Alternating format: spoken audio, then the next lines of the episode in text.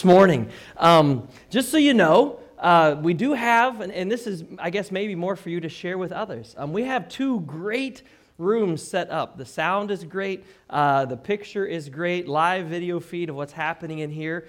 Um, and our we, our vision for this is actually use it for more than just this moment. Um, from, if you want to call it a cry room or for a, a, mother's room, if you will, to be able to sneak away to if, if infants are, are in need of some food, shall we say, or something like that. But for now, um, we have uh, it set up for anybody that you know that might be a little nervous to get out in public and things.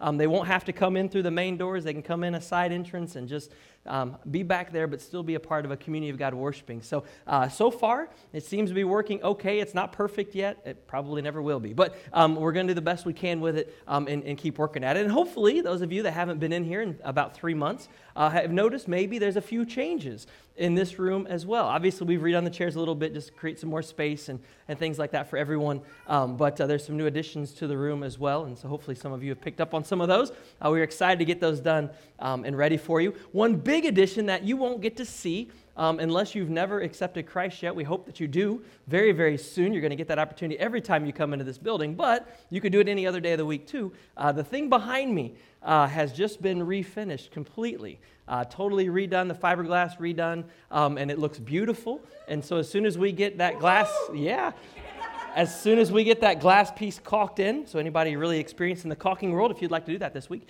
um, then we're going to refill it and uh, there will be no more floating objects in there, no more probably lead based paint uh, hanging out in there, and whatever else they used over the last 40 years to, to maintain that. Uh, it looks wonderful. And so, uh, super, super excited to get that uh, done and, and ready to go. And I, I just pray that the Lord fills that in the months and days and years and weeks and whatever, how, whoever, however uh, comes our way. So, just some information for you about some things that are happening. Um, we have missed all of you. We really have.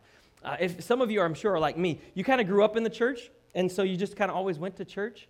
Um, but for me, it's more than just about going to church. I truly, genuinely love going to church. And on those weeks or months or, or whatever, things happen and you can't get to church for one reason or another. I know some of you have experienced illnesses and things like that, and you, you couldn't go. Like something's missing. Something's just not right. Like your weeks just don't flow the same. It, it's just a weird sensation. Just it, it doesn't seem quite right. And that's exactly the way these last three months have been for us. Something's been missing. Now, I've loved the way that we've got to gather online. That, that technology, I know, depending on your age, of sure, but for me growing up, we did not have computers when I was a young child. That was this futuristic thing. I remember watching TV shows with this, these crazy futuristic green screen, ugly looking computers. Like, wow, that's so cool. That technology's so neat. It wasn't until I was even in college that the internet was actually invented. Eh, while I was in college, that's when it first became widespread. And all of a sudden, now, since then, in these last few years, things have just blown up. And so the technology that we're using is amazing, is it not? I mean, it, it's incredible what you can do and how easy it is. Anyone can figure out how to do some of these incredibly sophisticated processes. And it just, it just blows me away that we're able to do it. But it's not quite the same, it's not quite what we were designed for. I find it interesting that the very first summer I was here, the summer of 2018 in July, God literally directed me to come here and say, we have to establish genuine community here. We got to fall in love with Jesus first and foremost, and we got to fall in love with, with each other as brothers and sisters in Christ. We've got to create that kind of atmosphere. Because when you do that, other people will be drawn in because they want to experience, they want to feel that genuine love of Christ. I think it's very interesting that God designed His creation, His humanity, us, to be in community first with Him and then with each other.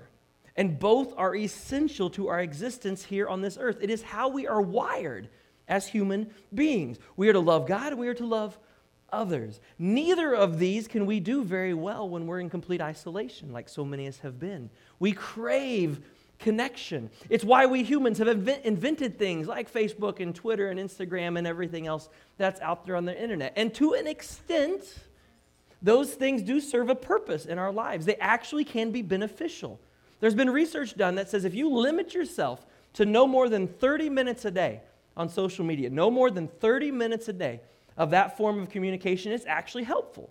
You get just enough in your system to encourage you to see what's going on, to just kind of be happy, if you will, about those things that are happening. But beyond that, it becomes detrimental. That's plenty of time to check in, see what everybody's doing, and, and post an update on yourself. But beyond that, it actually does become harmful. We won't get into the neurochemistry of everything because no one cares. But the reality is this the reality is this when you are around other people, when you have contact with other people, there are literal chemicals in your body released that make you happier. They, your, your body thrives on this. Now, I know there's introverts and people that just don't like people and all that kind of stuff. We'll just, whatever. Okay, but I promise you, God created you to be in interaction with other people. After 30 minutes in social media, that initial reaction that your body gives of just being able to interact with people goes away.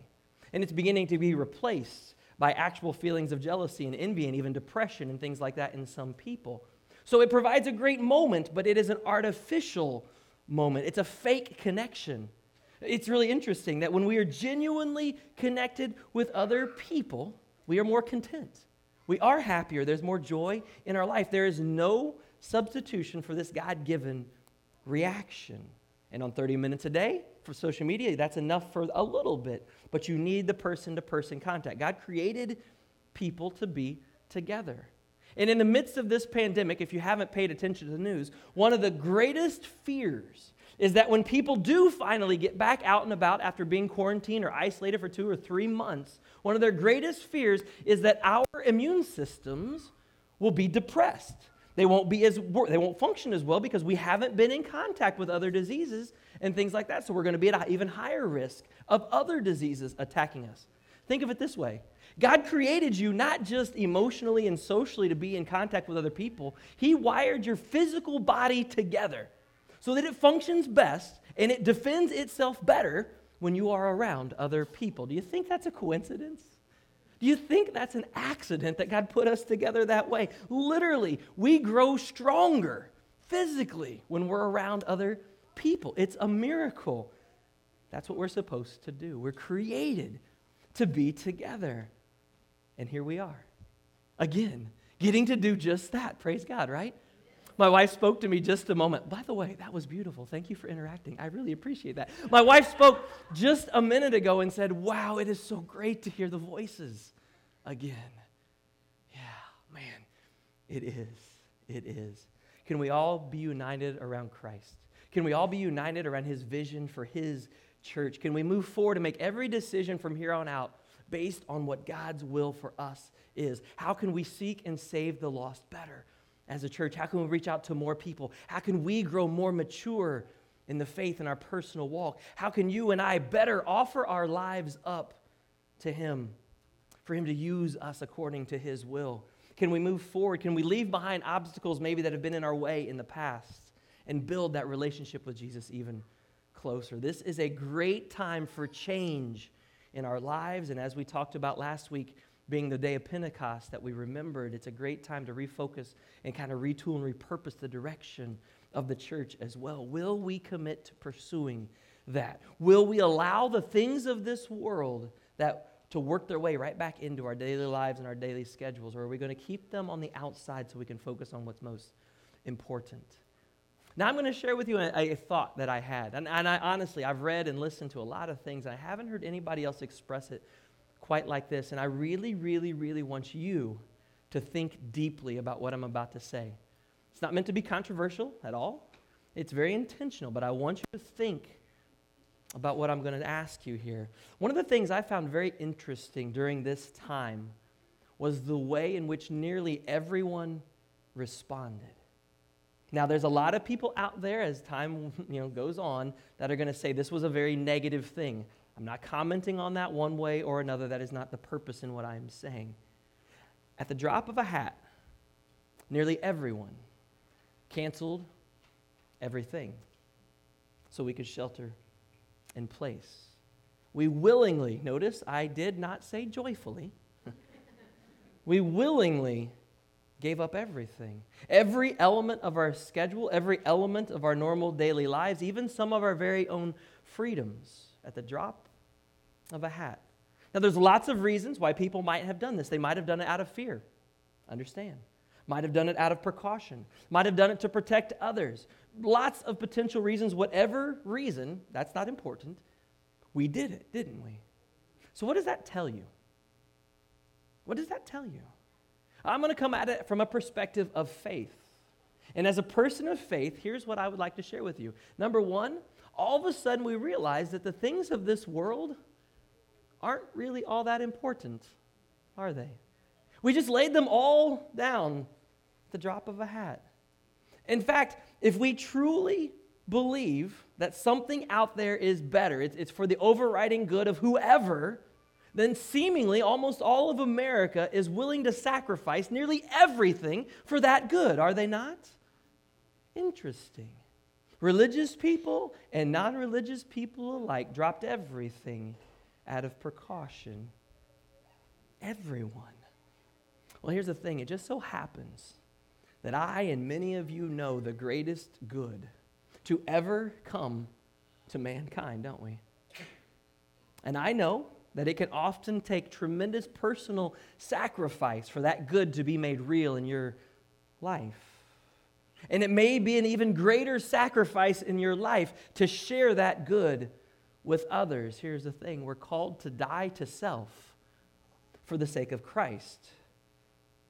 Church, we all, every one of us, just died to self for the sake of an unknown virus. I want you to consider that. You literally left everything behind for an unknown virus.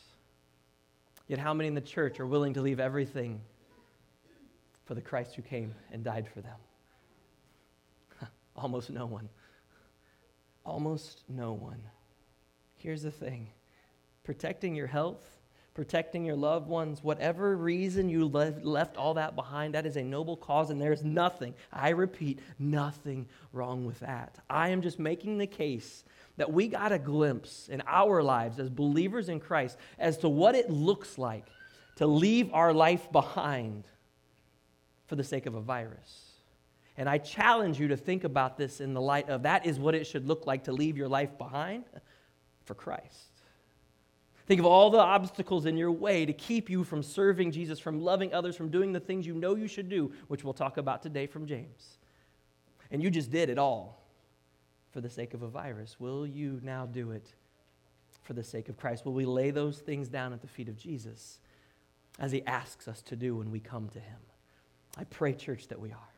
I truly do. Let's pray. Father God, I thank you for this morning. As we dive into your word, I, I pray that we are genuinely challenged by this thought, by this idea, by this reality that we willingly just set everything aside our schedules, all those things, those excuses that we have that we give you all the time. The reason we can't be at church, the reason we can't go here and do that or serve here or go and serve and love and whatever, give, whatever it is. Every excuse we've ever given you, Father, we just laid it aside because we were told to stay at home. And now here we are confronted with that reality and going, Jesus, that's what you need from me, isn't it? Will I respond? Will I respond in that way? Father, you didn't come to take our joy from us. You came to bring us life, to bring us joy. You didn't come to take everything in this world away from us. That was never, ever your purpose. You came, you came so that we could use the things in our lives to, to show other people your love. Father, to be a witness to all of those that we come in contact with. And I pray that we, there are lessons to be learned as a result of these last few months. And I pray as believers, maybe this is the greatest one. What are we willing to give up for you in the sake of Christ? In Jesus' name we pray. Amen. So glad that McKenna was able to be back with us this week. I'm so sad for her family, but again, uh, it was inevitable, and they are at peace, and they are excited for Norman and where he is today. And so, uh, kids, it is great to have you in here. Uh, hopefully, I can be loud enough to, uh, to uh, just every once in a while capture your attention as well. I, I try not to, to use the same tone of voice all the time. I had a teacher in high school. I'm sure I'll talk about Mr. Moser at some point in time. Um, but oh my goodness, oh my goodness, I just can't even describe to you how. Oh wow, I just can't. Um, anyway, um, super nice man, but uh, anyway, um, just before Easter, just before Easter, I know we were all at home then, I began asking literally, God, where on earth should we go next? What should we do next? I asked some other people. I just began praying about it and flipping through the scriptures, going, God, what should we do? And we landed on James. And considering all other things that have been in place, there has been nothing that we could have studied that would have been better for us to help us grow in our faith, to help us learn what a genuine faith looks like as we shelter in place, as we stay at home, to really think and ponder about who we are in Christ. His focus throughout that letter is a genuine faith and what it looks like. It seems his readers were struggling to live out their faith, to be who Christ wanted them to be. Sound familiar? They're struggling more to be like Jesus. They're struggling with the things of this world. Sound like any of us? They're not reflecting Jesus in a way that reaches out to those that don't know him yet. He begins by sharing his trials. How do we do this? How do we handle these trials like the one we've been in over the last few months? His encouragement to us was hey, as we go through these trials in life, God gives us a potential to grow through those, to learn through those, to increase our faith through those events. He, gave us then this reality of temptation in our life. And he said, Hey, here's the thing you will be tempted, but it's not God tempting you. It's not the world tempting you. Unfortunately, it's your own evil desires that are tempting you. I know that's bad news for some of us, but I can't blame it on anybody else. It's my fault. But then he gives us the encouragement, says, hey, even though you're going to constantly be tempted, let me tell you, every time you're tempted, God has a way out prepared for you. No matter how big a hole you dig, no matter how deep of grave you've dug, God is more than willing to reach right down, grab you, and pull you out of that. There's always a way out. You just have to keep your eyes open and reach for him in those moments. He will always, always be there. James reminds us of the power of the tongue and how, believe it or not, our tongues were created for good. Yes, they were, but we have definitely taken it a different direction. The incredible evil that comes out of people's mouths destroys others and even our own lives. As believers, we must remember that our specific words have meaning. They can literally change the course of someone's eternity by what we say. We've got to guard our tongue at all times. We must allow the Spirit of God to guide and direct our words. We must use the mind that God has given us to carefully consider the words that come out of our mouths because our words are a direct reflection of the Jesus who we claim to be representing in our lives. And then he begins to continue on with this, this case for faith and what a genuine faith looks like. He challenges us to live out our faith. Faith cannot, faith should not be a personal thing. Our faith calls us to go and seek and save the lost, to make disciples of all nations. How on earth could we possibly do that if no one could even tell that we're a follower of Jesus? Our faith has to have fruit. Without it, it's a false faith. Without it, it's a futile faith. And finally, it's ultimately a, a, a fatal faith.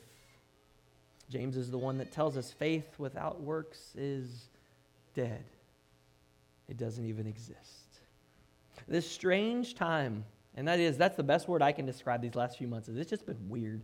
like, it's just odd. But it's given us a time to reflect on some things, I hope. How is God calling you into action right now?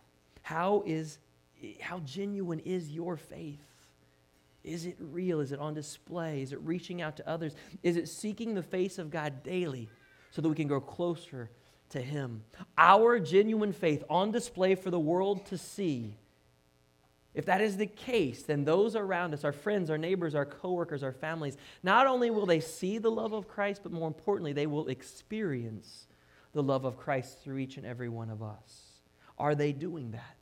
Or are we just another family member, just another coworker, just another neighbor? As I said last week, this mission is too important. Our time here on this earth is too short. God's love for all of his creation is simply too great for us to simply remain who we are today. Uh, we were praying as a praise team before service. The reality that if you leave this place after diving into the Word of God, after praising His name, if you leave this place the same way you came in and nothing impacted you and His Word did not touch you at all, then there's something missing. There's something missing between you and God, and we always want something to connect with you. And we believe that the Spirit can do that each and every time we gather. The Spirit will do that every time you meet with Him, whether here, there, in the car, at home, wherever it is you are. He can change you, He can have an impact on you.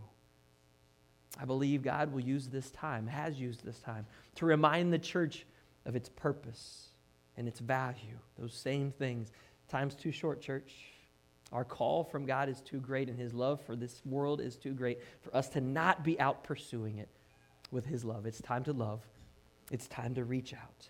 It's time to live out our faith like we have never lived it out before in our entire lives. People in this world, are you looking at the news right now?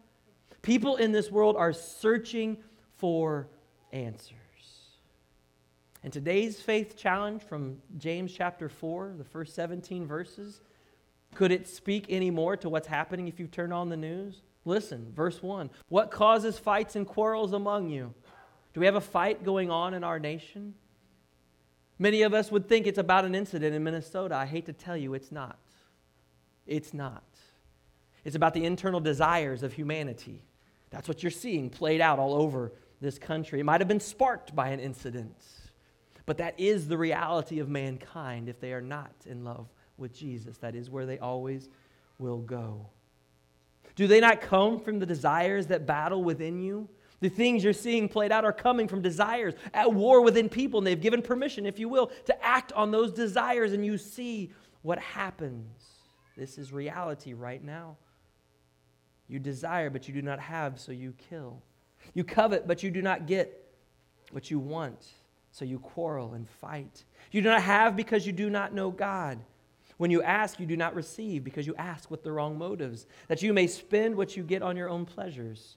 You adulterous people, don't you know that friendship with the world means enmity against God? Therefore, anyone who chooses to be a friend of the world becomes an enemy of God.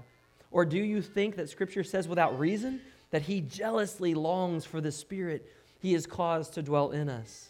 But He, God gives us more grace. That is why Scripture said God opposes the proud, but shows favor to the humble.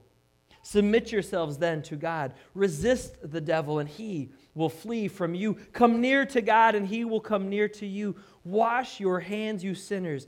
Purify your hearts, you double minded. Grieve, mourn, wail. Change your laughter to mourning and your joy to gloom. And humble yourselves before the Lord, and he will lift you up. Brothers and sisters, remember who is James writing this to? He is writing to fellow believers, brothers and sisters in Christ, and this is how they are treating one another. If this is how they treat one another, how could we possibly expect anything better from those that do not know the love of Jesus yet? Brothers and sisters, do not slander one another. Anyone who speaks against a brother or sister or judges them speaks against the law and judges it. When you judge the law, you are not keeping it, but sitting in judgment on it.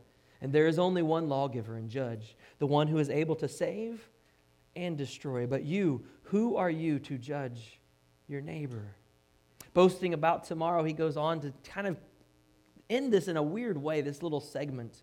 Now, listen, you who say, today or tomorrow we'll go do this, we'll go there, we'll spend a year here, we'll do business, we'll make money, you know, the American way. Why, you don't even know what will happen tomorrow. What is your life? You are but a mist, a vapor that appears for a little while and then vanishes. Instead, you ought to say, If it is the Lord's will, we will live and do this or that. And as it is, you boast in your arrogant schemes. All such boasting is evil. If anyone then knows the good they ought to do and doesn't do it, it is sin for them. Why, oh, why is humanity so discontent? That's what you're seeing right now. Why do we fight and argue? Well, James just shared with us that source. It's the same source as temptation. Our evil desires within us are what spark this fuel, these fires. This same desire comes from within us. We don't have, so we covet what other people have. And some do kill, and some do fight, and they destroy property, and they steal, and do all of these things. Why?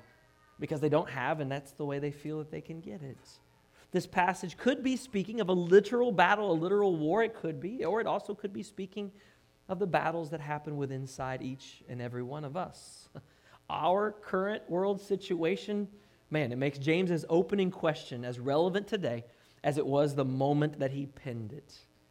What causes fights and quarrels among you? Have you heard on the news anywhere? I don't care if you're watching sports media, I don't care if you're watching news media, I don't care what media you're watching, have you heard anyone answer this question? What causes fights and quarrels among you with? Ah, the fact that people don't have the peace of Jesus in their hearts. Have you heard anyone answer that question that way? No. Nor will you. But that's why they're all wrong, every single one of them. That is the only thing that could ever hope to fix any of this. Some of us are at war with others for a variety of reasons. Some of us are at war with ourselves. Some of us war with the spirit inside of us. We battle daily with that spirit or even with God himself. What causes these fights and quarrels? It's our inner desires. James reveals the symptoms, the sources, and the solutions of this battle going on. There's a big difference between a symptom and a source. The believers to whom James is writing were engaged in a personal war of words. They were fighting with one another. He doesn't tell us specifically what they're fighting about, but those words were just a symptom of the reality of what's going on inside of them. They weren't the cause of the fight. The brothers do not slander. Those are the words that were coming out. James reveals that the problem is within. So he wisely asks a second question Don't they come from the desires that battle within you? What would happen today in society if you said, hey, why is all this going on? And you were to throw a question back at him, well, doesn't it really come from these, these desires within you to act in this way? I, we would all be complete outcasts from the entire world if we even suggested such a thing, right? Because it's no one's personal fault, right? It's always someone. That's what James is talking about. That's the reality.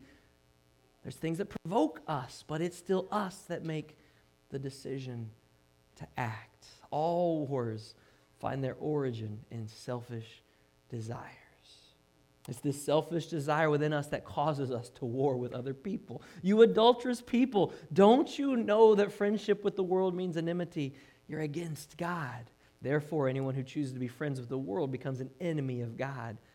Yeah, that's the reality, the source of war. It's not found in our relationship with others, it's not found in our relationship with ourselves. The source of the wars that go on inside of us is our conflict with God, our rebellious relationship that we have with God and not wanting to conform to his will for our lives. James calls this conflict between God and man a battle within. James asks a very pointed question in verse 4. He says, Don't you know? I don't think he was just being a passionate guy. I think, guys, come on, don't you know? I don't think that was it. I think he was frustrated. I think he was upset. He's, he's saying, You are believers in Christ. Don't you know?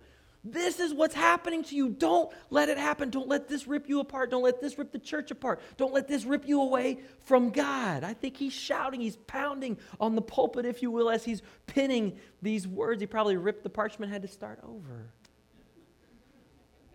He couldn't believe that the people of Jesus were acting like this. He couldn't understand why they would do this to each other.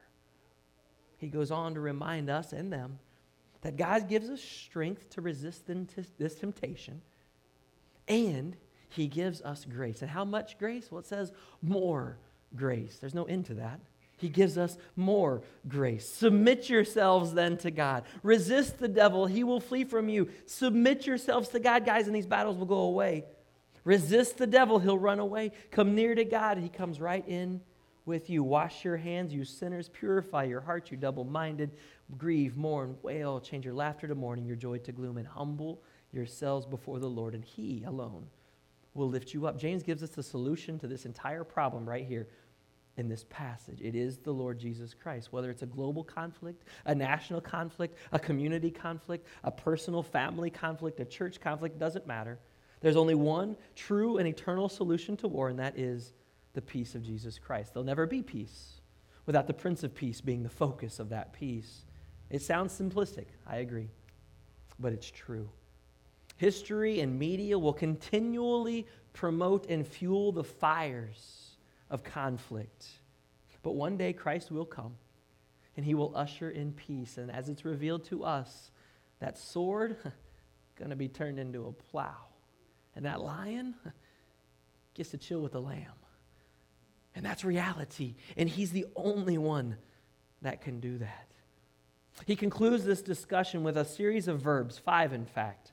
These are all necessary. These are five steps toward peace. It's a five step program, if you will. James' pathway. First, submit. Then you resist. Come near.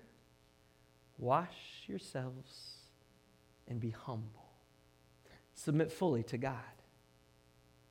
Resist the devil completely. And when you do that, he runs away. He doesn't want to waste time on you. Don't give him a foothold.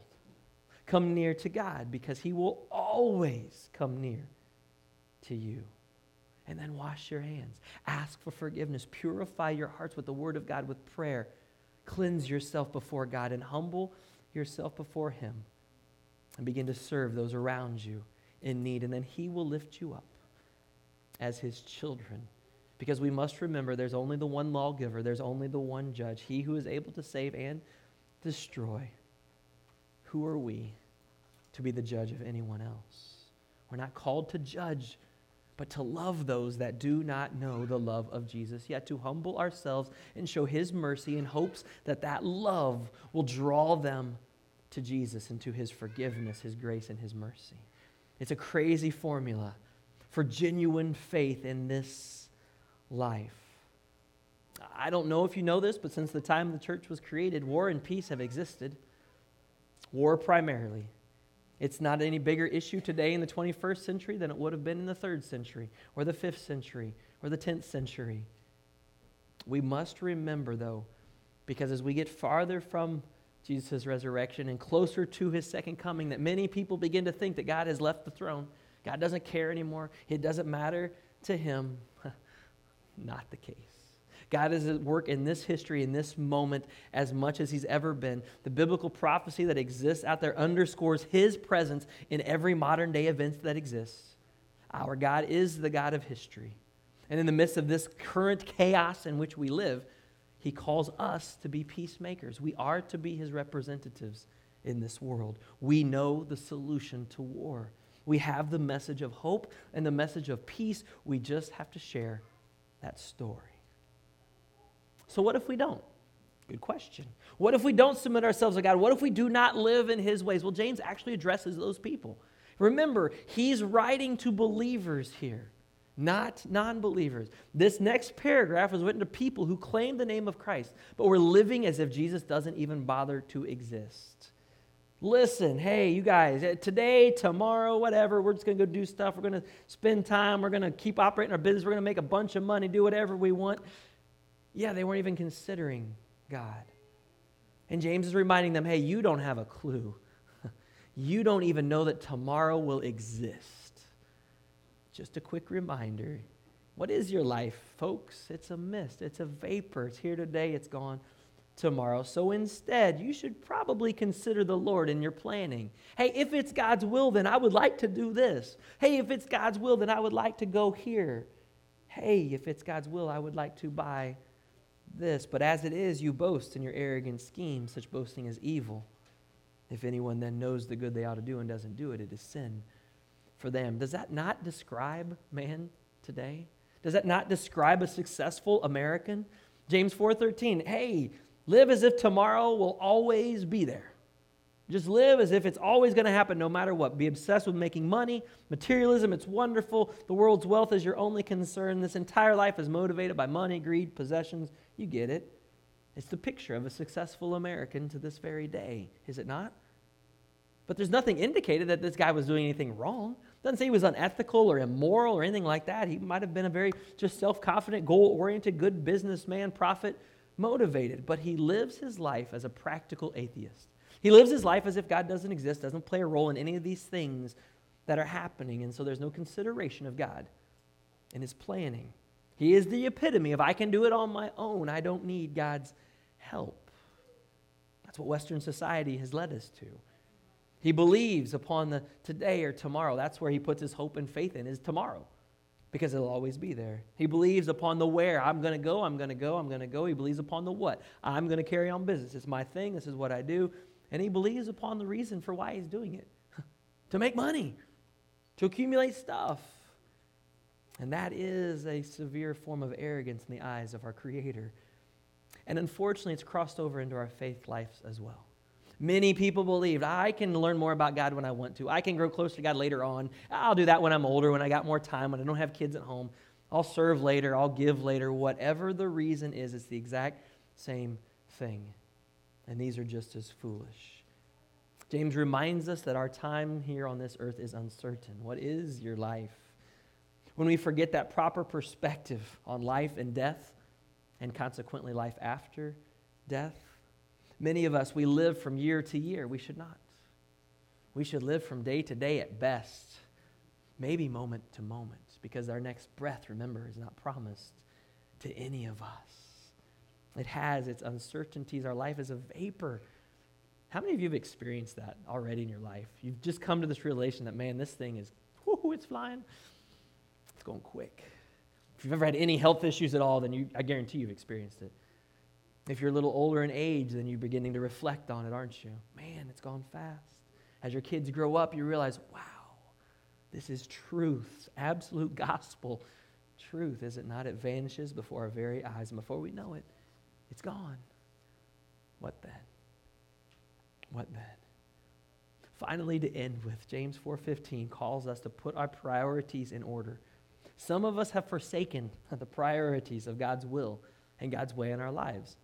God wants us to know His will, and He wants us to walk in His ways. And so He reminds of that. You ought to say, hey, if it's the Lord's will. Do we say that? Do we think that in our lives as we plot, as we plan? And then He ends with that last verse. And this verse is a toughie. Anyone who knows the good he ought to do and doesn't do it sins. Those of us who know what we ought to do and willfully we choose not to do it. We refuse to do the thing God has put before us. We have forsaken our priorities with God.